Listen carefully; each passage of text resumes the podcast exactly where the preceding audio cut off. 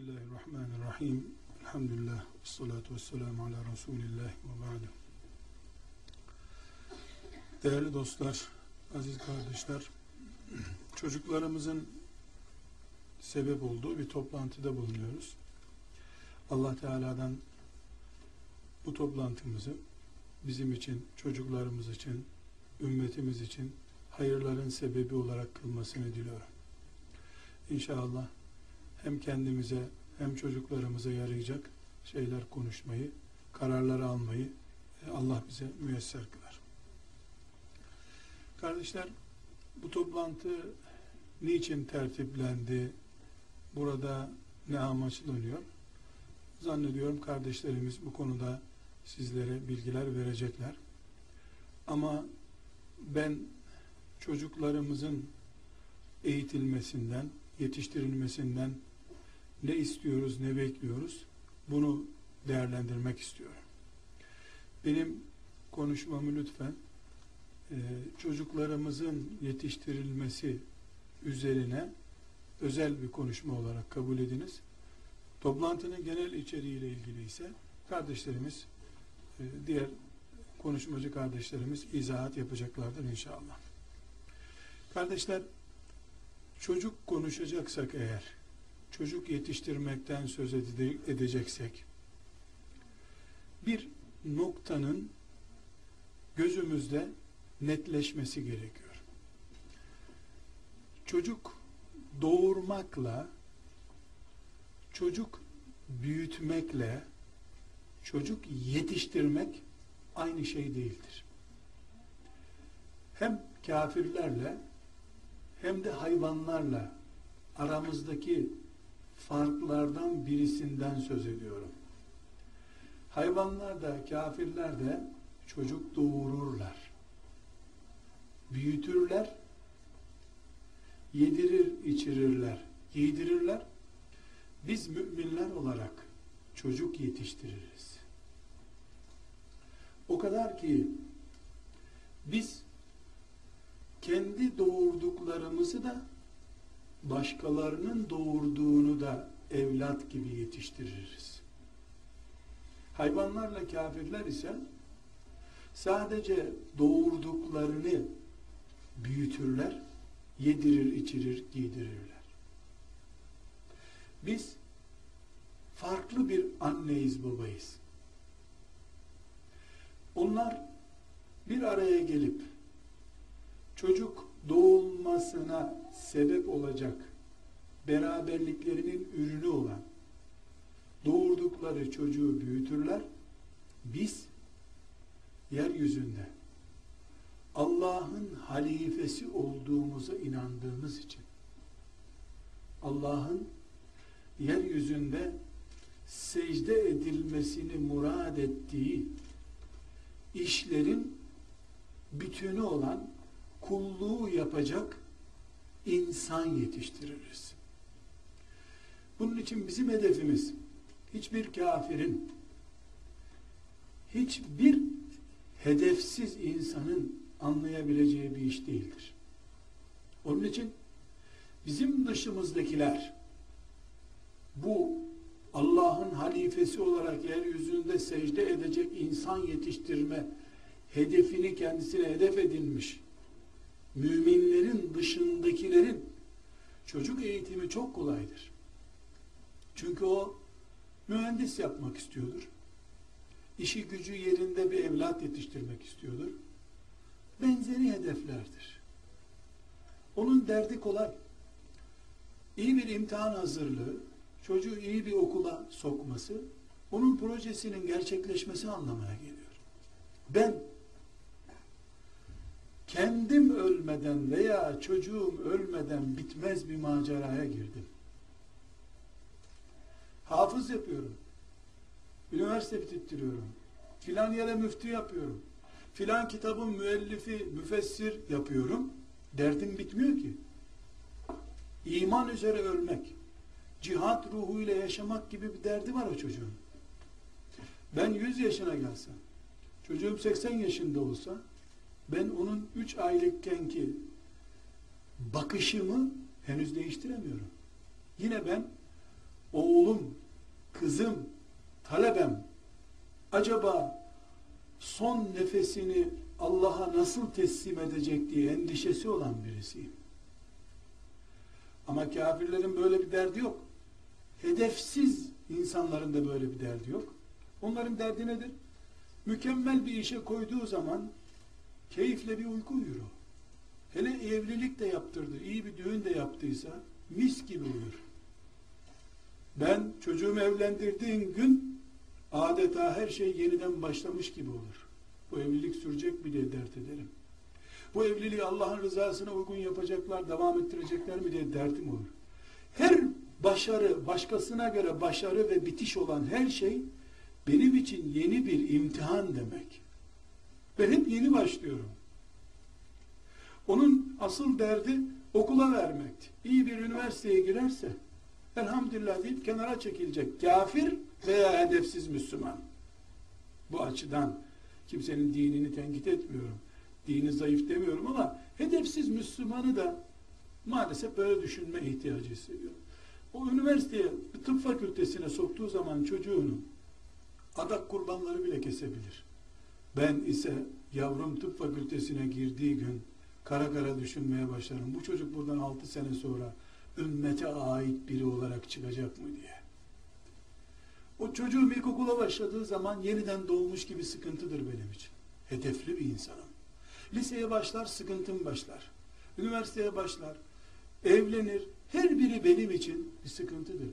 Filanca yere müdür olarak tayin edildiği zaman hedefli bir Müslümanı kara kara düşünceler sarar. Burada ümmetin filan vilayette, filan kazadaki filan sorumluluğunu üstlenmiş birisi olarak acaba bunun hakkını verecek mi diye uykularım kaçar benim. Bu nedenle biz çocuk eğitiminden konuşurken okulu konuşmuyoruz. Hafızlığı da konuşmuyoruz. Hafızlık olmak benim dört yaşında becerdiğim bir iş ne ki bu? Bana göre çocuk işi hafızlık. Allah babamdan razı olsun. Dört yaşında beni rahaleye oturttu. Ben on yaşına geldiğimde bülbül gibi hafızdım. Bana göre çocuk işi hafızlık. Bir şey değil. Hafıza e, daha fazla sorumluluk yüklenmiş oluyor. Biraz daha yoğun programlı bir insan olmuş olur. Hafızlık, Müslümanlık demek değil. Hamza bin e, Abdülmuttalip herhangi bir şekilde hafız değildi. Kur'an ezber bilmiyordu. Ammar, Yasir hafız değildiler. Hafızlık değil hedefimiz. Tıp fakültesi olmadığı gibi hafızlık da değil bizim hedefimiz. Hedefimiz muvahhid insan yetiştirmektir. Allah'a secde eden, seccadesi alnında gezen insan yetiştirmek istiyoruz. Kafirden de farklıyız. Sürüngen Müslümandan da farklıyız. Bunun için hedefimizi konuşmamız gereken bir beraberliğimiz var şimdi. Eğer biz böyle bir toplantıdayken çocuğumuz filan okulu bitirsin, o arada hafız da olsa iyi olur gibi yüzeysel düşüncelerimiz varsa bu toplantıda konuştuğumuz hiçbir şeyi anlayamayacağız demektir. Bu toplantıda biz vakit israf ediyoruz demektir. Tekrar hedefimizi toparlıyorum. Hedefimiz tıp fakültesine, hukuk fakültesine çocuk koymak değildir. Hafız bir çocuk yetiştirmek de değildir. Arapça bilen bir çocuk da arzu etmiyorum ben. Ben mümin, muvahhid insan istiyorum. Hayatı cihad olarak gören bir insan istiyorum. Mala tapınmayan, dünyayı ayaklarının altına alan bir insan istiyorum. Evlenecek, çoğalacak, ümmetimin çoğalması için ömür harcayacak insan istiyorum. Çok farklı şeyler bunlar. Hafız istemekten, Arapça bilen biri istemekten, Buhari ezberlemiş bir muhaddisten daha farklı şeyler bunlar. Büyük adam olma hedefi. Bunun için kardeşler kanun şudur. Biz ne istiyorsak Allah bizimle ilgili kaderini o şekilde çizecektir.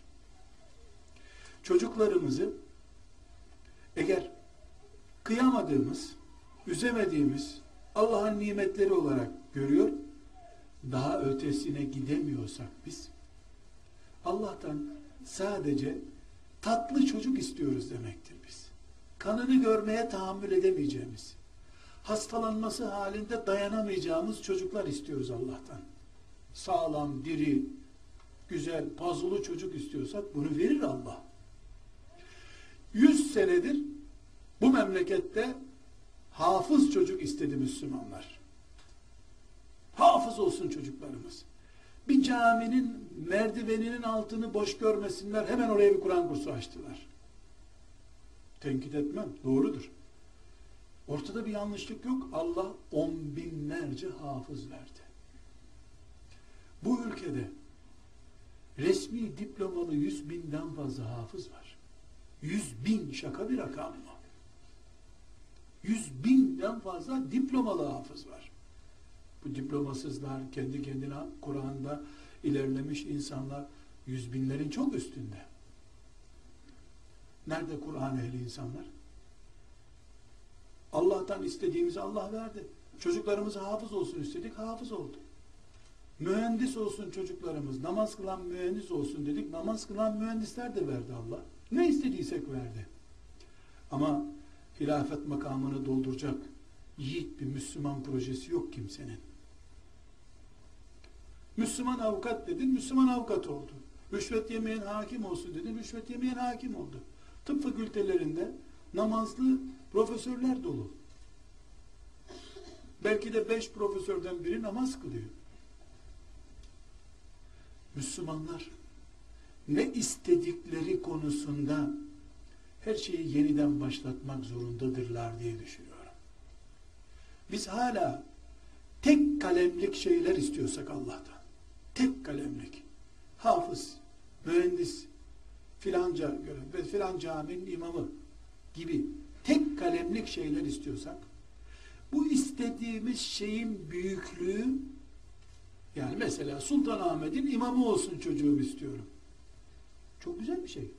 Beş vakitinin namazını camide kılma garantili bir iş bu. Ümmetin imamı olmakla aynı değil bu ama. Çok farklı.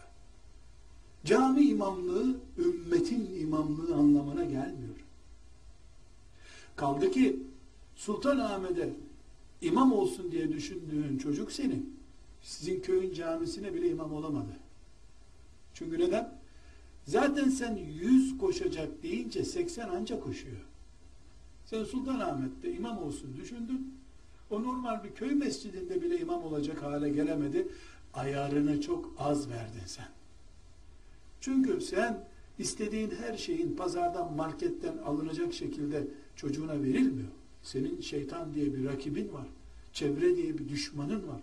Kendi öz akraban, dayıları, teyzeleri, halaları bile sana destek olmayacak bir projede sen yürümek istiyorsun. Bu sebeple biz önce hedeflerimizi netleştirmek zorundayız. Bu ümmetin doktora ihtiyacı yok. Parayı verdikten sonra bütün doktorlar Müslüman zaten. Ümmetin Müslümana da Müslüman olarak mühendise de ihtiyacı yok. Parayla değil mi? Mühendis maaşla çalışıyor. Bu ümmetin ümmet kafalı, peygamber varisi mantıklı insana ihtiyacı var. Hem Uhud'da iş yapacak, hem Suffa'da iş yapacak. Hem Medine sokaklarında çalışacak, hem Mekke sokaklarında çalışacak. Yeri geldiğinde Mekke'yi bile terk edecek adam aranıyor. Büyük dinin küçük kafalı adamları olarak dine zararımız var bizim. Din büyük. Din cihan şumul, kainatı kuşatıyor. Ama bizim kafalarımız apartmandan başka bir şey kuşatamıyorsa, bir vakıf odasından başka, bir dernek odasından başka bir şey kuşatamıyorsa, biz yanlış bir yolda yürüyoruz demektir. Zaten biz ne istersek ondan bir düşüğü olacak. Ben ümmeti Muhammed'in halifesi olsun, ümmeti Muhammed'in önünde duran imam olsun desem, belki bir müezzin olacak bir yerde. Zaten istediğim tam gerçekleşmiyor benim. Bir de istememde küçüklük, seviye azlığı olduğu zaman ben kendi kendime yürüyeceğim yolları kısaltıyorum demektir. Kardeşler, neyin peşinde koştuğumuzu vurgulamak istiyorum. Burada bir kardeş grubu olarak biz bir şeyler yapıyoruz. Bu işin şöyle veya böyle Allah'ın lütfuyla bir imtihan gereği başında ben duruyorum. Arkadaşlarım benim benimle beraber çalışanlar benim ne istediğimi çok iyi biliyorlar. Ben hiçbir şekilde hukuk fakültesi bitirmiş, tıp fakültesi bitirmiş bir çocuk aramıyorum. Kendi çocuklarım da dahil hafız olmaları, imam hatip mezun olmaları, müftü olmaları gibi bir derdim yok benim. Vallahi lazım İmam-ı Azam bile olsalar benim için bir değeri yok. Sultan Fatih olmaları bile beni tatmin etmez. Sultan Fatih oldu, Konstantinye'yi bize getirdi. Bitti Sultan Fatihlik dönem. Sultan Fatih'in üstünde bir makam istiyorum. İstanbul'u değil, İstanbul'dan daha büyük Roma'yı hedef edilmiş biri istiyorum. Çünkü benim peygamberim İstanbul'a hedef gösterdiğinde bir büyük bir de küçük Konstantine var. Hangisini diyorsun ya Resulallah dediğinde önce küçüğü demişti. Büyüğü hedef olarak bekliyor demek ki. Benim oğlum, kızım hala İstanbul'un fethi peşindeyse boş işle uğraşıyor. Bitti İstanbul. İstanbul artık camilerinde namaz kılındığı sürece Allah'ın şeriatına e, mugayir bir hayatı yaşanmadığı sürece peygamberin müjdesine ermiş bir yer. Daha büyük hedefler var. Çocuklarımın, talebelerimin, arkadaşlarımın İstanbul'la oyalanmaları bile yanlış. Nedir İstanbul onunla uğraşıyorlar hala? Bitti. Anadolu bin senedir secde ediyor. Bize daha büyük hedefler peşinde koşan bir nesil gerekiyor. Burada kardeşler birinci vurgulamak istediğim nokta hedefimizde netleşmemiz lazım bizim. Şimdi birileri çıkıp da benim bu sözlerimden Kur'an-ı Kerim'i ezberlemeyi basit gördüğümü, alim olmayı basit gördüğümü, Sultan Fatih'e düşmanlık yaptığımı herhalde söyleyemezler değil mi? Ben başka bir şey söylüyorum. Onların büyüklüğü yani bu amellerin büyüklüğü, hafızlığın büyüklüğü, Buhari ezberlemenin büyüklüğü bunlar konuşulur şeyler değil ki. Biz Allah var mıdır yok mudur diye bir tartışma yapmıyoruz. Amenna Allah var. En iyi kulluk nedir onu tartışıyoruz. En iyi kulluk öyle değil böyle olur derken ya sen Allah yoktur mu demek istedin denmez herhalde. Biz Sultan Fatih'i niye konuşmuyoruz? Bitti bitti. Fatih'in dönemi bitti. Daha zor fetihler. Surlarla kuşatılan İstanbul dijital sistemle kuşatıldı şimdi. Edirne'den top getirerek İstanbul'a giremiyorsun. Kablosuz bir yayınla İstanbul'a girebiliyorsun. Şimdi yürekleri fethedecek. İstanbul'a ve bütün kainata kulaktan, gönülden, damardan girecek insan lazım. Ben böyle düşünüyorum. Çocuğumu da böyle yetiştirmek istiyorum. Belki bu benim çocuğuma, belki onun da çocuğuna, onun da çocuğuna nasip olmaz. Ama üç asır, dört asır bu eğitimi bu düzeyde yüksek tutup devam edersem ben belki dört asır sonra kainatı bu mantıkla kuşatacak bir Sultan Fatih üstü adam gelecektir. 50 senedir 70 senedir Kur'an kurslarında hafız yapalım diye uğraşıldı. Bu sonuç gelmedi. Niye gelmedi? E, hafız istedin her yer hafız oldu kardeşim. Al sana hafız. Cenazelerde hatim okunacak, mevlüt okunacak kıtlığı var mı? Bir sorun var mı? Mevlüt okuyacak adam sorunu yaşanmıyor. Teravihilerde, hatimlerde, İstanbul gibi bir yerde yüze yakın camide hatimle teravih kılınıyor. Bu şehir 100 sene önce veya 80 sene önce Kur'an-ı Kerim'in kendi lafızlarının bile konuşulması yasak olan bir şehirdi. Şimdi devlet onaylı, devletin verdiği ek ödenekle onlarca camisinde hatimle teravih kılınıyor. Ramazanda mukabele yetişmiyor. Mukabele enflasyonu var. Kur'an okunuyor. Ama 70 senelik, 80 senelik Müslümanların hatta tanzimattan beri yaptıkları bu planlamada çok küçük bir maddeye takılı kaldıkları anlaşılıyor. Biz hedefimizi daha büyük tutuyoruz. Dolayısıyla kardeşler birinci konuşma maddem burada bulunuyorsanız eğer çünkü kendinizi hafızlığa kilitlemeyin. Arapçaya kilitlemeyin. Hukuk fakültesine kilitlemeyin lütfen. Daha büyük işler düşünün. Nurettin Hoca da bu işin örnek adamı değil. Ben İmam-ı Azam örnek görmüyorum, yeterli görmüyorum. Nurettin Hoca onun bir tırnağı olmaz bir adam olarak talebenin önüne örnek gösterilemez. Biz Resulullah sallallahu aleyhi ve sellemin veda hutbesinde çizdiği portrenin üzerindeyiz. Ebu Hanife zamanının deryasıydı. O zaman geçti şimdi.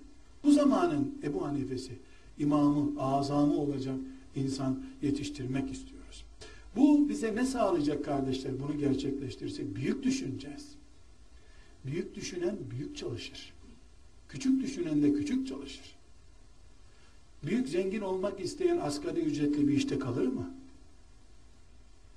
Geçim derdi olan asgari ücrette kalır. Elhamdülillah kirayı karşılıyoruz. Ev masrafını da karşılıyoruz. Şükürler olsun der oturur. Zengin olmak, mülk e, sahibi olmak, bankalar kurmak isteyen asgari ücreti çerez parası olarak kullanmaz. Çocuklarımıza zulmetmeyelim. Allah'tan korkalım. Bilgisayar çağında ümmeti Muhammed'in en çok fırsatlar yakaladığı büyük bir nimet zamanında biz çocuklarımızı eğer küçük projelerle meşgul edersek bu çocuklar kıyamet günü gelip bizden hesap sorarlar. O büyük teknoloji çağında, o büyük nimetler, imkanlar zamanında biz 10 Ebu Hanife olabilirdik. Benim icat ettiğim bir program sayesinde Kur'an-ı Kerim bilgisayardan çok daha fazla istifade edilir bir kitap haline gelebilirdi. Derler çocuklarımız bize. Onun için çocuklarımız ciddi bir şekilde büyük adam mantığıyla bizim evimizde durmalıdırlar. Böyle çalışmalıyız. Biz e, bu işin eğitimini üstlenmiş kadro olarak böyle düşünmeliyiz. Siz babalar olarak böyle düşünmelisiniz. Bugünden itibaren böyle düşünmeye karar verdik. Elhamdülillah yarından itibaren büyük düşünüyoruz demekle de düşünülmüyor. Senin böyle büyük düşündüğünü bir, çocuğun üzerindeki aksaklıklara karşı refleksinden anlarım ben. İki, çocuk e, iyilikler, e, güzel ilerlemeler kat ettiğindeki refleksinden anlarım. Mesela la Allah çocuklarımızdan bir tanesi donukluk gösterdi. Bir aydır yok hükmünde. Ne ders çalışıyor, ne söz dinliyor. Senin anne baba olarak tepkin kafandaki ölçü kadardır. Sen 100 kilometrelik yola çıktığını söylüyorsun. 50. metrede lastik patladığı için arabanı kenara çekip eve geri dönüyorsun. Hani sen 100 kilometre gidecektin? Hani bir senelik yolculuktu bu?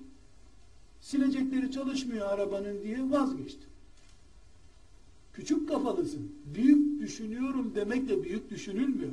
Reflekslerin, tepkilerin büyürse sen bana büyük olduğunu ispat edebilirsin.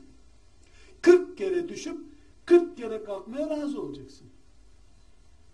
Bir insan sağlıklı yaşamasını istiyoruz. Hastalanıyor ameliyat oluyor. Bu ameliyat oldu. Bunu evlatlıktan atayım diyor musun? Yok. Biraz daha ilgin artıyor çocuğa. Aksilik bir ameliyat daha oluyor. Bir ameliyat. Her ameliyat oldukça sen iki ana, üç ana, dört ana diye saldırıyorsun çocuğa.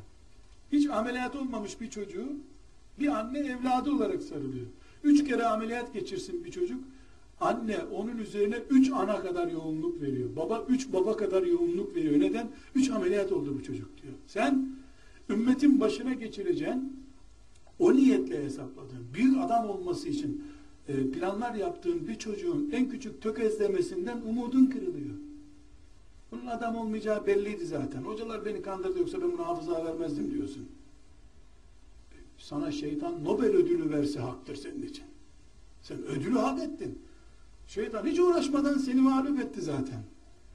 40 defa ameliyat olsa bir çocuk artık bunu hastanede bırakalım gerek kalmadı diyor mu annesi babası?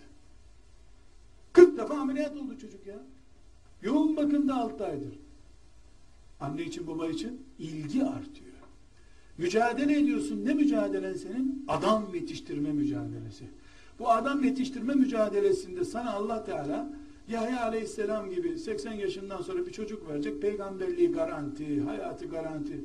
Bunu Zekeriya Aleyhisselam'dan başkasına vermedik Allah Teala. Yetiştirirsen verecek. Yetiştiremezsen nasıl tarlasını kullanamayan köylü aç kalıyor, tarlası da ormanlık oluyor. Sana da Allah verir çocuğu. Sen üç güreşte mağlup olduğun için dördüncü güreşe dayanamazsın. E, şeytan böyle adam kazanıyor zaten. Yoksa her çocuk fıtrat üzere yaratılıyor. Çocuklarımızda bir sıkıntı yok kardeşler. Fıtrat üzere yaratılıyor. Zekaları farklı ama hepsi fıtrat üzere yaratılmış. Eğer senin hedefin sadece hafızlık olursa onu yapamayan çocuğu evlatlıktan atman lazım. Eğer hedefin hukuk fakültesi, tıp fakültesi, mühendislik fakültesi ise onu kazanamayan çocuğa emekli maaşından katkı etmemen lazım. Sürünsün. Benim dediğim fakülteye girmesin. Biz fakülte mücadelesi yapmıyoruz. Arapça hoca olma mücadelesi yapmıyoruz. Kitap yazma mücadelesi yapmıyoruz. İnsan mücadelesi yapıyoruz. Bu insan yeri gelir Sultan Fatih olur, yeri gelir Ulubatlı Hasan olur. Ama illa bu surların yıkılışında bir gün bir görev alacak inşallah.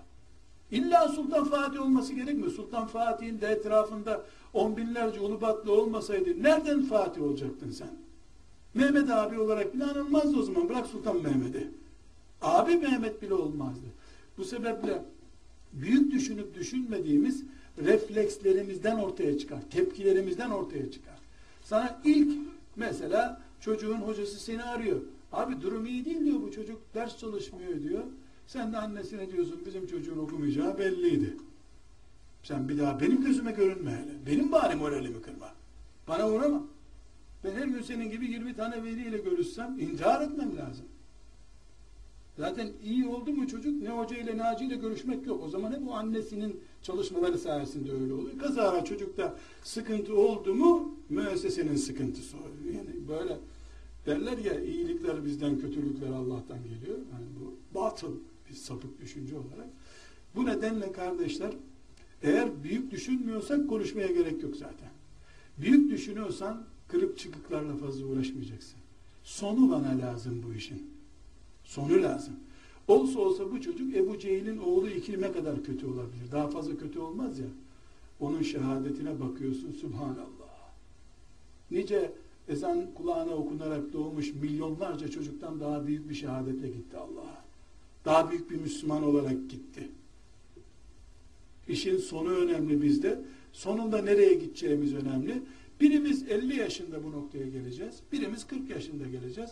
Birimiz de 15 yaşında semeresini görecek. Ne 15 yaşında çocuğu hafız olduğu için sevinsin insanlar, ne de 15 yaşına geldi hala Kur'an çözdüremedik çocuğa onun için üzülsünler. Biz çünkü 15 yıllık bir hayat yaşamıyoruz. Biz öldükten sonra kabirlerimizde ameli salih olarak hasenatımızın yazılmasına sebep olacak çocuk yetiştirmek istiyoruz. Bu belki bir vakfın çaycılığını yapan bir çocuk olarak bizim defterlerimizi yazdıracak. Belki de Filistin'i kurtaran, e, Mescid-i Aksa'yı hürriyetine kavuşturan bir çocuğun babası olacağız. Bizi o ilgilendirmiyor. Bizi bu büyük işleri yapmayı planlayan, bunun için sebat eden biri olarak Allah'ın görmesi ilgilendiriyor. İkinci notum kardeşler. Biz ibadetlerimizde de yaptığımız işlerde de niyetimizle ödüllendiriliriz. Becerdiğimizle değil. Nuh Aleyhisselam bin seneye yakın bir zaman peygamber olarak dolaştı. 50 senesine bir kişi düşmedi. Her 50 senede bir kişi kazanamadı. Halid İbni Velid girdiği yerden şehir şehir çıktı. Bir şehire girdi Halid, iki gün sonra şehir Müslüman oldu. Yani 950 sene yaşayan peygamberin 950 senede kazandığının bin milyon katını Halid İbni Velid İslam'a kazandırdı. Radıyallahu anh. Peki Nuh Aleyhisselam başarısız mı? Halid Nuh Aleyhisselam'dan üstün mü? Asla. Nuh Aleyhisselam 80 kişi 90 kişi kazanamadı ama ulul azım bir peygamber oldu. Allah'tan sonra isim olarak beş büyük isimden bir tanesi. Neden? Çünkü Allah 950 senedeki nüfus sayımına göre ödüllendirmedi Nuh Aleyhisselam'ı. 950 senelik performansına puan verdi. 250 seneden sonra köyüne çekilip bari ben tesbih çekeyim demedi. 300. senesinde 3. günkü heyecanını taşıyordu. 800. senede ilk günkü heyecanıyla Allah'a davet etti. Ne dediler müşrikler o zaman? Benim rahmetli dedem de anlatırdı bu sapıklıkları sen o zaman da söylermişsin herkese. Yani dedesinden duyarmış 500 sene önce de Nuh bunları söylüyordu. Demek ilk günkü istikrarı 800-900 sene devam etmiş. Dolayısıyla Allah 90 kişi mi kazandı? 200 kişi mi kazandı? Veda hutbesinde kaç bin kişiyi okudu? Bunları ölçmemiş allah Teala. Neyi ölçmüş? İlk heyecanını ne kadar sürdürdüğünü ölçmüş allah Teala. Nuh Aleyhisselam da ilk heyecanını son gününe kadar sürdürdü. Dolayısıyla kazandı. Öyle bir kazandı ki yüz küsür bin peygamberin ilk beşine girdi. Allah Teala Peygamber Efendimiz'den sonra onun ismini anıyor Kur'an-ı Kerim'de. Sen ve Nuh diyor. E, Peygamber Efendimiz'den sonraki ikinci insan yeryüzünde. E, dolayısıyla biz şuna iman ediyoruz. Allah becerip sonuçlandırdığımız dosyalara göre puan vermiyor bize. Kafalarımızdaki niyete ve mantığa puan veriyor. Binaenaleyh ben 50 sene uğraşırım da 50 sene üzerine namaz bile kılmayan bir çocuğun babası olsam benim 50 senem boşa gitmeyeceği gibi full puanımı almışımdır Allah'tan. Bunu neye dayanarak söylüyorum biliyor musunuz kardeşler? Bir mümin öldüğünde mümin olarak öldü Allah'ın lütfuyla. Kaç sene cennette kalacak? Matematiği belli mi bunun? Mesela 70 yaşında öldü. 15 yaşında iman ettiğini kabul edelim. 55 sene mümin olarak yaşadı. Cennette kaç sene kalacak? 55 sene mi? Veya bir kafir kafir olarak öldü gitti. Kafir olarak 55 sene yaşadı. Adalet gereği 55 sene cennet cehennemde kalıp çıksa adalet bu değil mi? Adalet bunu gösteriyor. Herkes suçu kadar ceza görsün. Ama ebedi kalacak. Mümin de cennette ebedi kalacak. Kafir de cehennemde ebedi kalacak. Neden? Neden? Çok basit. Allah 55 senelik namaza karşılık vermiyor ki cenneti. Cehennemi 55 senelik şirke, şaraba, faize karşı vermiyor ki. Biliyor ki Allah bu mümin 55 sene yaşadı imanla öldü. 55 bin sene yaşasa gene mümin olacaktı bu. Bu zındık kafir. 55 sene daha ömür versem, 5 asır daha ömür versem kafirliğini bırakmayacak. Ebedi küfür kafası var, ebedi mümin kafası var burada. Onun için cennet ve cehennem ebedi. Yoksa bizim kıldığımız namazlar 55 sene sabaha kadar namaz kıldın. Kal cennette 55 sene. 55 sene de ikramdan olsun. Hadi 110 sene sonra çık git denmesi lazım. Cehennem de o şekilde. Öyle değil ama. Ebedi. Neden? Çünkü iman edip de ben yaşlanınca bırakarım imanı diyen var mı? Yoksa gitgide imanına mı sarılıyor insan? İşte o gitgide artan heyecan mümini ebedi cennette bırakıyor. İmanda da böyle, amellerde de böyle. Hangi birimiz Resulullah sallallahu aleyhi ve sellemin mescidinde kıldığı sabah namazını kılıyoruz ki onun kıldığı namaz, ashabın kıldığı namazın kazandırdığı cennetteki filan makamı kazanacaksın.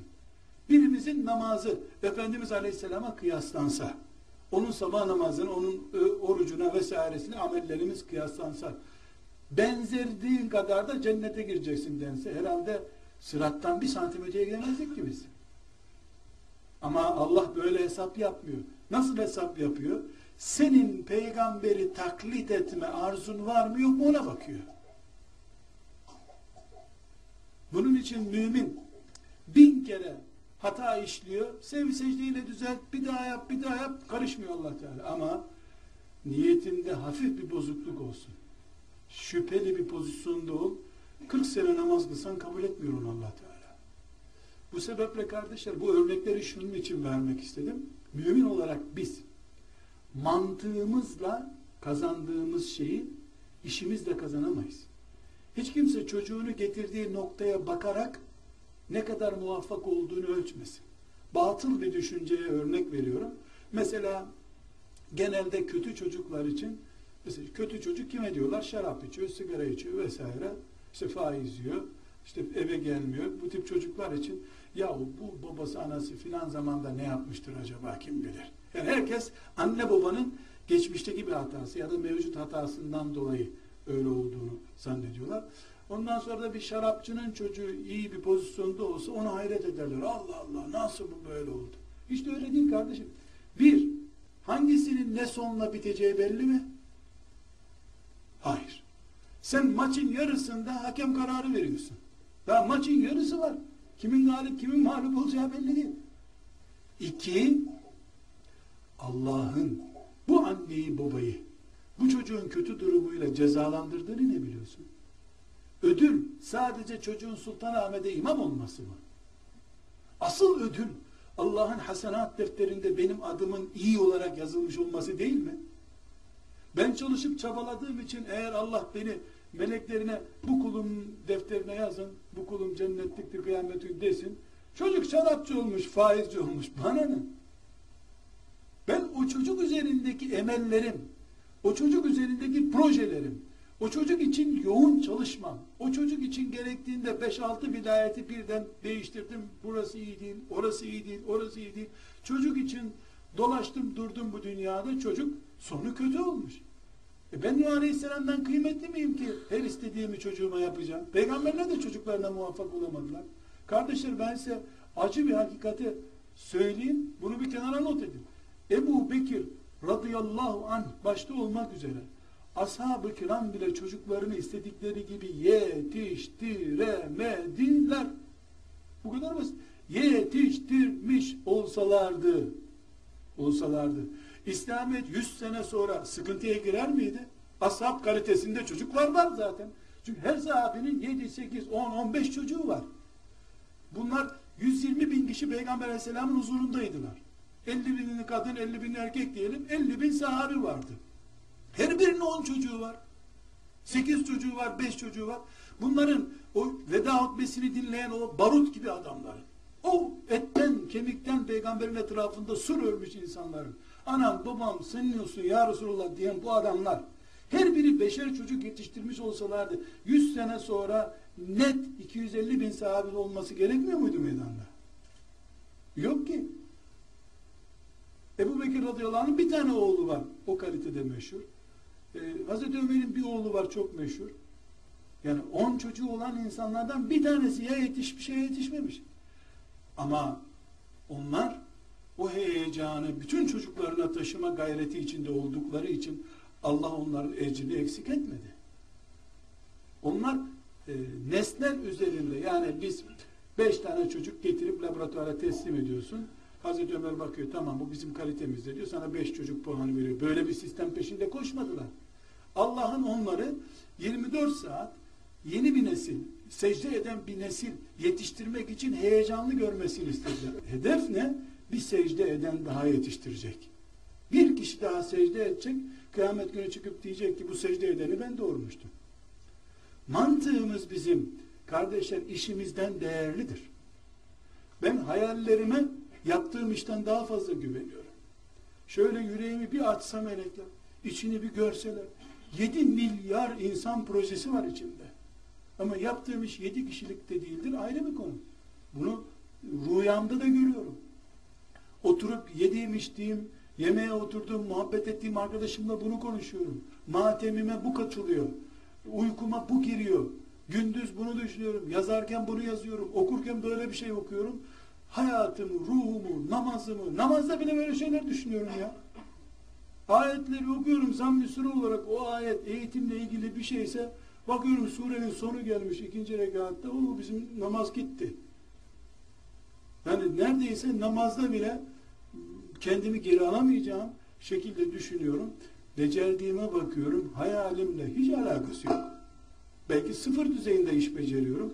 Ama adım gibi biliyorum ki müminin niyeti amelinden hayırlıdır. Benim derneğim, benim vakfım, ümmeti Muhammed'i kuşatan bir dernekse, velev ki adı Akören Köyü Derneği olsun. Büyük projenin peşinde. Allah şekil üzerinden bakmıyor bize.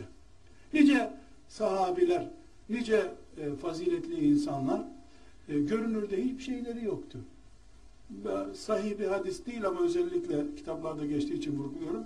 Bilal Habeşi peltekmiş. Eşhedü en la ilahe illallah diyecek de esedü en la ilahe illallah diyormuş. Ki peygamberin müezzini bir gün sahabe demişler ki Resulallah bu peltek doğru dürüst ezan da okuyamıyor. Şınları söyleyemiyor demişler. Buyurmuş ki onun sesi sizin şirinizden iyidir. Esedü en la ilahe illallah diyor ama melekler namaza geliyor. Sen dijital sistemle, hoparlörlerle okuyorsun, sen de gitmiyorsun namaza. Yani kiminin işiniz, kiminin sininden daha iyi bu dünyada. Biz niyetlerimizle kazanacağız.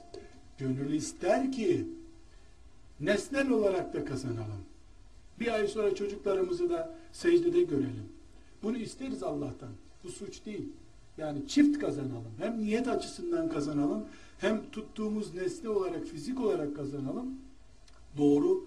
Yani keşke böyle olsa ama böyle olmadı. Ashab-ı kiramda bile böyle olmadı. Üç istediler, bir verdi Allah. Kimisi hiç istemedi. Başka bir sebeple Allah onun çocuğunun sulbunu bereketli kıldı. Biz birinci olarak ne dedik kardeşler? Neyin peşinde dolaştığımızı iyi bilmemiz lazım. İkinci olarak da adımız soyadımız gibi bilelim ki biz hiçbir şey görmeden ölsek bile niyetlerimiz sayesinde Allah bize çok şey gösterecektir. Çok şey gösterecektir. Bu sebeple çocuk hafızlığı bırakmış, sigaraya başlamış, kötü arkadaşı olmuş, alimallah hiçbiri beni ürkütmez. Hiçbiri ürkütmez. Son nefesini vermedikçe nasıl ben onu doktora taşıyorum? 50. ameliyatı olmuş. Yoğun bakımdaymış. Ruhu çıkmadıkça ben babalığımı, anneliğimi yaparım diye düşünüyorum. Bin hata işlese. Yüz kişiyi öldürdüğünü kabul et. Allah tövbe kapısını gene açıyor bu çocuğa. Yüz kişinin katil olsa Allah onun tövbesini kabul edecek. Ben nasıl kapıyı kapatırım ki? Ben nasıl umutsuzlanırım ki? Benim her türlü umutsuzluğum, fiziksel beklentim şeytana destektir. Durup dururken şeytanın işini kolaylaştırmış olurum. Bunun için kardeşler niyetlerimize güvenmek zorundayız. Eğer niyetlerimiz büyükse, ciddiyse ve niyetimizde samimiysek. Ama hala sen işte filan iş, filan fakülte, filan filan filan nesneler üzerinde duruyorsan sen e Allah versin diyecek bir şeyim yok. Yani ben engelleyemem veya veremem ama bu ümmetin kazananları niyetleriyle kazandılar. Sümeyye radıyallahu anha devlet gördü mü? Peygamber aleyhisselam efendimizin devesinde rahat dolaştığı gün, devesinin üstüne binebildiği günü bile göremedi. Ahirette dirilirken bizden daha iyi şartlarda dirilmeyecek mi? Bu kadar. Sen İslam devleti görmedin diyecek biri var mı? Ben size çok basit bir örnek vereyim kardeşler. Bir kenara not alın. İçkinin yasaklanması Uhud Savaşı'ndan sonraki dönemdedir. Uhud Savaşı'ndan önce ashab-ı kiram içki içiyorlardı. Yasak değildi çünkü. Yani alkol kullanıyorlardı. Hamza radıyallahu anh Efendimizin amcası sarhoş bir şekildeyken yeğeni Ali'nin devesini kesmiş. Anlamış ki Ali de bir binecek devem vardı ya Resulullah diye ağlamaya başlamış. Efendimiz'e amcamızdır dokunma filan diye teselli etmiş onu. Ondan üç gün sonra Hamza şehit oldu. Hamza ile boy ölçüşecek biri var mı bu kainatta şimdi? 7 milyar insan arasında Hamza'nın tırnağı olacak biri var mı? Hamza İslam devleti mi görüyor? İçkinin yasak olduğunu bile görmedi Hamza. Lakin o Muhammed'in peşinde dolaşan cengaver şehitlerin sultanı olarak ahirete gitti. Fiziki görüntülere takılanlar kaybederler arkadaşlar. Başörtüye takıldığımız için de elden namusun gittiğini anlayamadık hala. Biz başörtüyü korumaya çalışırken namus gitti elden. Kızlarımız cep telefonuyla istediği fuhuşa bulaştı ama başörtüsü var ha. Başörtüsünden taviz yok. Nesneler üzerinde, çok ayrıntılar üzerinde ömür çürütemeyiz biz. Biz büyük ümmetiz. O kadar büyüküz ki melekleri dahil, cinleri dahil kuşatan bir peygamberimiz var bizim. Senin peygamberin kainatın peygamberi, kıyamete kadar peygamber, cinlerin de peygamberi. Senin Kur'an'ın cinlerin de okuduğu bir Kur'an ama senin amme takılmış kalmışsın sen. Sen hala mevlüt programlarında ömür geçiriyorsun. Küçük hedefli insan kendine de engel, cemaatine de engel. Yani kardeşler şöyle bir doğal örnek vereyim. Ya biz 10 kişi bir yere yürümeye karar verdik. Orta yürüyüşte yürüyoruz. Bir tanemizin ayağı ağrıdı. Uf benim ayağım takıldı filan dedik. Neren ağrıyor diye döndüğümüz takdirde hepimiz geri kalıyoruz. Ayağı ağıran, gözü ağıran, kulağı ağıran, nefesi tıkanan ne bırakacaksın orada kardeşim? Ben kainatı kuşatacak bir programın üzerindeyim. Beni gelip sen işte çocuk şu işi yapmıyor, bu işi yapmıyor diye işte annesi tembih ediyor, uykuya geç kaldırıyormuşsunuz. Çocuğu da sabah namazında biraz daha sonra. Ben neyle uğraşıyorum? Ben güneşi durdurmaya çalışıyorum ömür geçmesin diye. Bu çocuk sabah namazına 10 dakika geç kalksa olur mu olmaz mı diye annesinden mesaj getiriyor bana. Yani ben derdimle, senin derdinle. Yani sen benim hızımı kesiyorsun. Olmaz olmaz sen burada yat ambulans seni alsın derken bile ben sürat kaybediyorum. Otobanlarda görüyorsunuz arkadaşlar. Yolun gidiş istikametinde kaza oluyor. Sen gelirken bakıyorsun senin önünde kaza bu yol da tıkalı. Oradaki kazayı seyretmek için hafif gaz pedalından ayağını çekiyor ya herkes. Halbuki durmuyor kimse. Yüzde giderken 90'a düşüyor mesela burada ne var diye bakmak için. Bu taraftaki yolda duruyor. Filanca şöyle yaptı, çocuk niye böyle yaptı diye sen benim hızımı kesiyorsun kardeşim. Sen gelip beni boş işlerle nasıl meşgul edersin? E düştü, düşmeseydi. Biz yolumuzu yürüyeceğiz. Ambulans gelsin oradan alsın onu. Bu kadar basit. Biz ümmete adanmış, ruhunu verinceye kadar amelinden geri durmayan bir nesil yetişsin istiyoruz. Ee, ne yaptığımızı bileceğiz, niyetlerimize çok güveneceğiz. Bu güvenimizde hayalperest bir güven değil şüphesiz. Realiteye uygun bir güvenim olacak. Yani ben çalıştığım, gayret ettiğim tarzda güveneceğim. Üçüncü noktamız kardeşler, eğer başarı istiyorsak, şeytana mağlup olmadan yaşayacaksak, dengeli bir çalışma içinde olmamız lazım. Çocuk açısından e, dengeyi de, e, değerlendirmek istiyorum. Bir, bu çocuk ister Sultan Fatih adayı olsun, ister İmam-ı Azam adayı olsun, çocuk kardeşim bu, çocuk. Çocuk ya. Peygamber torunu, sahabiler, peygamber torunu, peygamber yalaya yalaya yüzlerini eskitmiş adeta. Onlar bile gelip Mescid-i Nebi'de peygamberin sırtına çıkıp devecilik oynadılar. Çocuk, peygamber çocuğu, peygamber torunu olmakla insani yetenekleri melekleşmiyor ki. Yani peygamber torunu oldun, peygamber çocuğu oldun, işte Kur'an'a adanmış çocuk oldun, Meryem gibi annen seni Kur'an'a adadı. Bağırsak sistemin kaldırılıyor mu? Gaz yapmıyor mu miden? Uyku ihtiyacı var, yemek ihtiyacı var, oyun ihtiyacı var. Oyun ihtiyacı var. Toprakta oynama ihtiyacı var.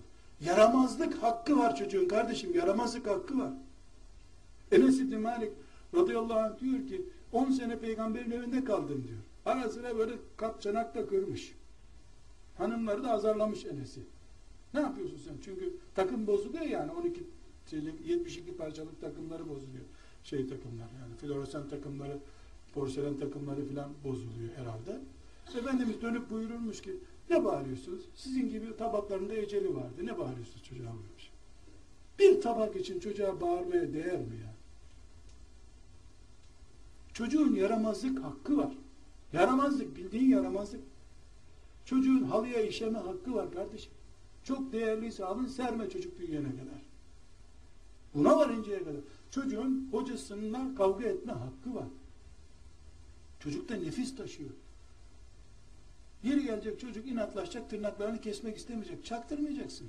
Bir ay, iki ay idare edeceksin. Bırak büyüsün tırnağı. Saçını kesmek istemeyecek. Bir saçtan dolayı evladını kaybetmiş bir insan kıyamet günü utanmadan çıkamaz mahşer yerine. Saç nedir ya? Neymiş efendim bizim sülalede büyük saçlı kimse yokmuş. Ne alakası var? Senin peygamberin yaklaşık bir karış saçı vardı. Dört defa hayatında tıraş olmuş Efendimiz.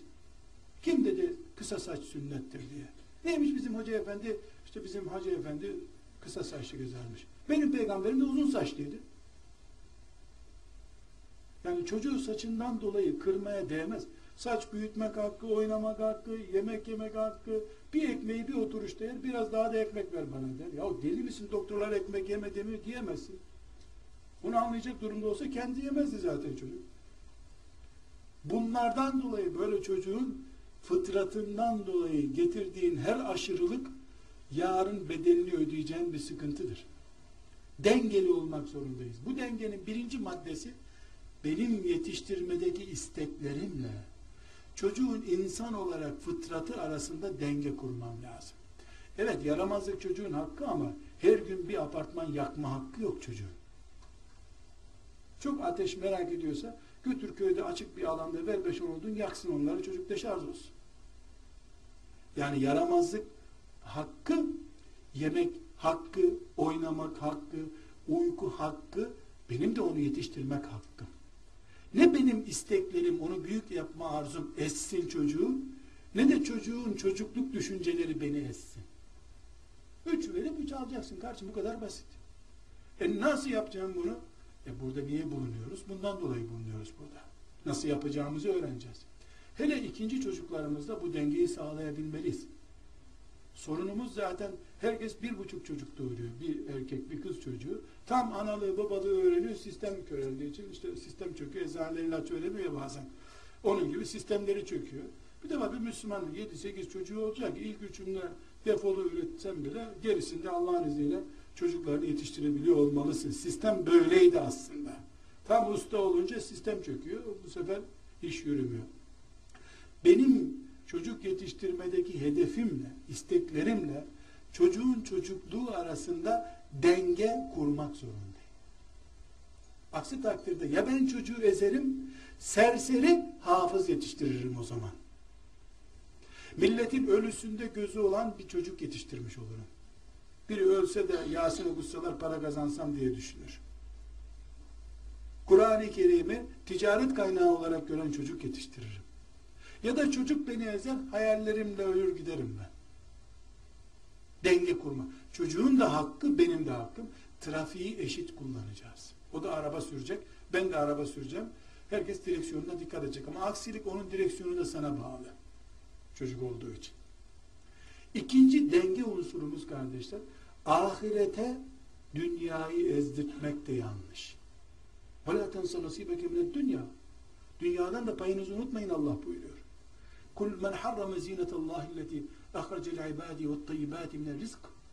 De ki ey peygamber şu kainatta Allah'ın yarattığı bu güzellikler benim mümin kullarıma kim bunları haram etti? Kim bu kainatı kullarıma haram ediyor? Kul hiyelillezine amenu fil hayatid dünya. De ki şu dünya nimetleri kullarımın iman eden kullarımındır. Kıyamet günü de sadece mümin kullarımındır o zaman.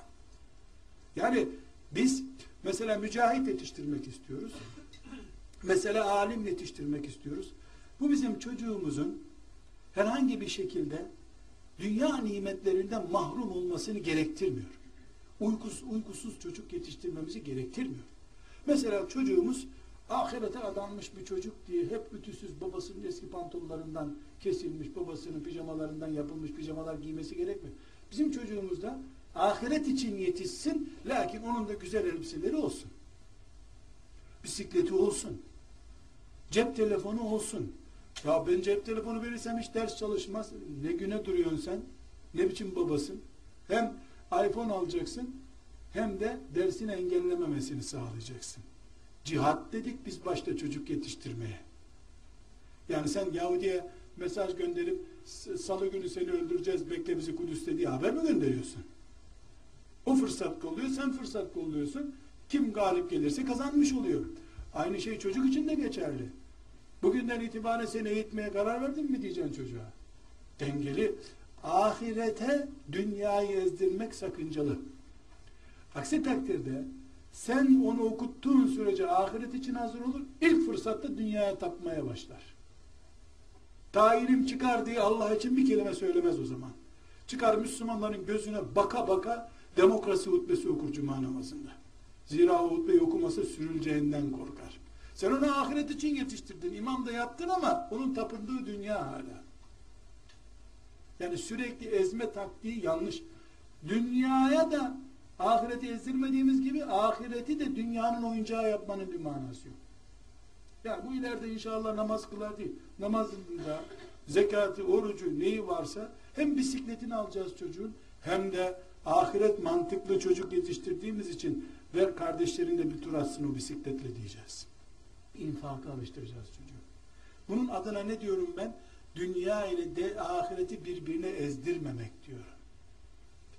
Yani dünyayı ahiret etse hep dünya için yaşasak ben bu çocuğu Hasan Basri yapmak istiyorum. Fudayl bin İyad yapmak istiyorum. Olmaz öyle bir şey. Öyle bir şey olmaz. Gelsin dünya ayağına çocuğum o tepsin onu. Zararı yok. Ama dünya mahrumu çocuklardan ahiret adamı çıkmıyor. dengeyi, dünya ve ahiret dengesini kurmamız gerekiyor. İki, ne dedik? Üçüncü nokta olarak bizim dengeli bir eğitim mücadelesi yapmamız lazım dedik. Mesela ben buna örnek vermek istiyorum arkadaşlar. Biz vakıf olarak çalışmalarımızı izliyorsunuz siz elhamdülillah. Bizim yaptığımız çalışmada harcadığımız para, ekonomik ve insan masrafımız yani yedi çocuğa bir abi ayır, bir şoför ayırıyoruz. Dünya standartlarının birkaç kat üstünde bir şey.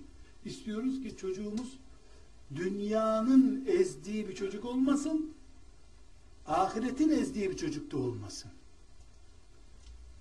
Dünyayı herhangi bir delikanlı kadar zevkle yaşasın ama sabah namazına da zevkle kalksın.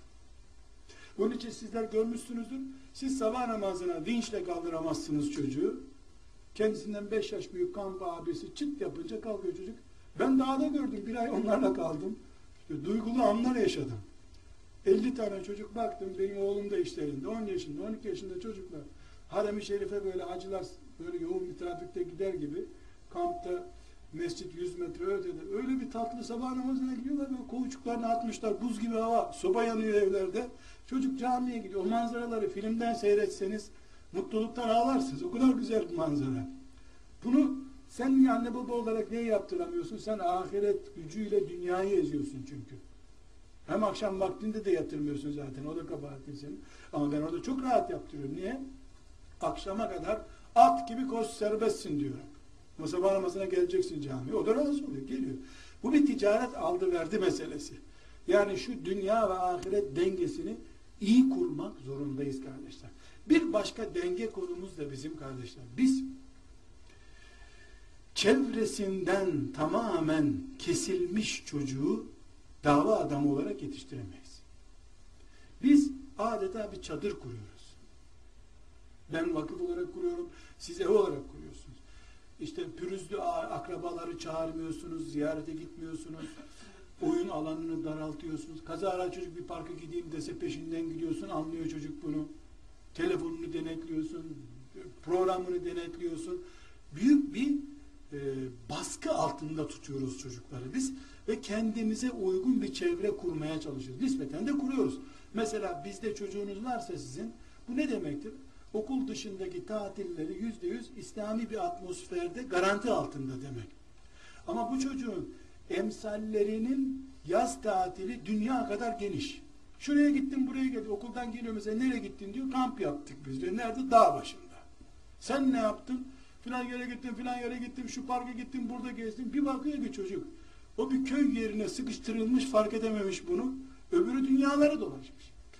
Arkadaş, akraba mesela eve geliyor. E, misafir geliyor. Senede iki tane misafir geliyor. O da baba orada oturuyor. Kudüs'ten anlatıyor. Anne de burada Tesettür Savaşı'ndan anlatıyor. Çocuklar da onları seyrediyorlar. Konularımız, çevremiz, insan ve hatta coğrafya olarak çevremiz bir çadır içinde bizim. Başka türlü zaten Müslüman olarak kalmak mümkün değil. Ama çocuğun arkadaşlar okula gittiğinde izlediği arkadaş kadrolarının hür bir ortamı, uzaya kadar açılmış bir arkadaş çevresi var. Onun izlediği filmleri bir dinliyor çocuk. Aa, adını şanını duymadığı filmler. Bizde futbol takımı da tutmak yasak. E, film e, tiryakisi olmak yasak. Televizyon güya alırız evimize mesela. İşte şurası kilitli, bu kanal kilitli, bu kanal uyduruk bir anda eski 1950'lerdeki televizyon gibi tek kanallı bizim televizyonlar Şimdi o tek kanalında e, çok hijyenik olduğunu söyleyecek bir durumda değiliz artık. Allah'tan korkun Müslümanlar olarak bileziklerinizi, paralarınızı verin diye toplanmış paralarla kurulmuş televizyonlar da faizin ve fuhuşun hizmetinde şu anda. Yok televizyonumuz da yok. Yani biz çocuklarımızın kısır bir çevrede abluka altında olduklarını, çok büyük bir denetleme altında olduklarını bilip çocuğun hayalindeki geniş çevre ile bu çevre arasında da denge kurmamız lazım. Belki de en zor işimiz bizim bu. Neden biz 10 senedir halamlara gitmiyoruz dediğinde ne diyeceksin 5 yaşında çocuğa? 10 yaşında çocuk ben hiç bir halam varmış tanımıyorum onu dese ne diyeceksin? Biz onunla ideolojik savaş yapıyoruz mu diyeceksin? Çocuğun mesela teyze aramaması için yani eteği kısa bir teyzesi var sen de ona gitmek istemiyorsun aslında senin kızın da o teyzeyi örnek alacak ki hikmet ilahi Kim batık yoldaysa çocuklar hemen o etkiliyor. Boş teneke gürültü yapıyor. Ne yapacaksın bu sefer? Öbür dava arkadaşın, vakıftan tanıştığın, filan yerden tanıştığın arkadaşını çağıracaksın. Onun hanımını, onun e, kızını, sence filtreden geçmiş ya, senin kızının teyze ihtiyacını karşılamada kullanacaksın. Sen de onun çocuğunun hala dayı ihtiyacını kullanacaksın, dolduracaksın. Çünkü teyze diye birine sarılmak fıtri bir ihtiyaçtır. Tekrar ediyorum biz bir çadır kurup o çadırda yaşamaya mahkumuz. Çevremiz çok kötü. Ama çocuğun hayali, hatta bizim hayalimiz bir çadıra sığmayacak kadar büyüktür. Çok büyük bir çevreye ihtiyacımız var. Çocuklarımızın da çevreye ihtiyacı var. Bunu bilhassa dava arkadaşlarımızla taktikler üreterek doldurmak zorundayız. Ben mesela bu tip aileler biliyorum.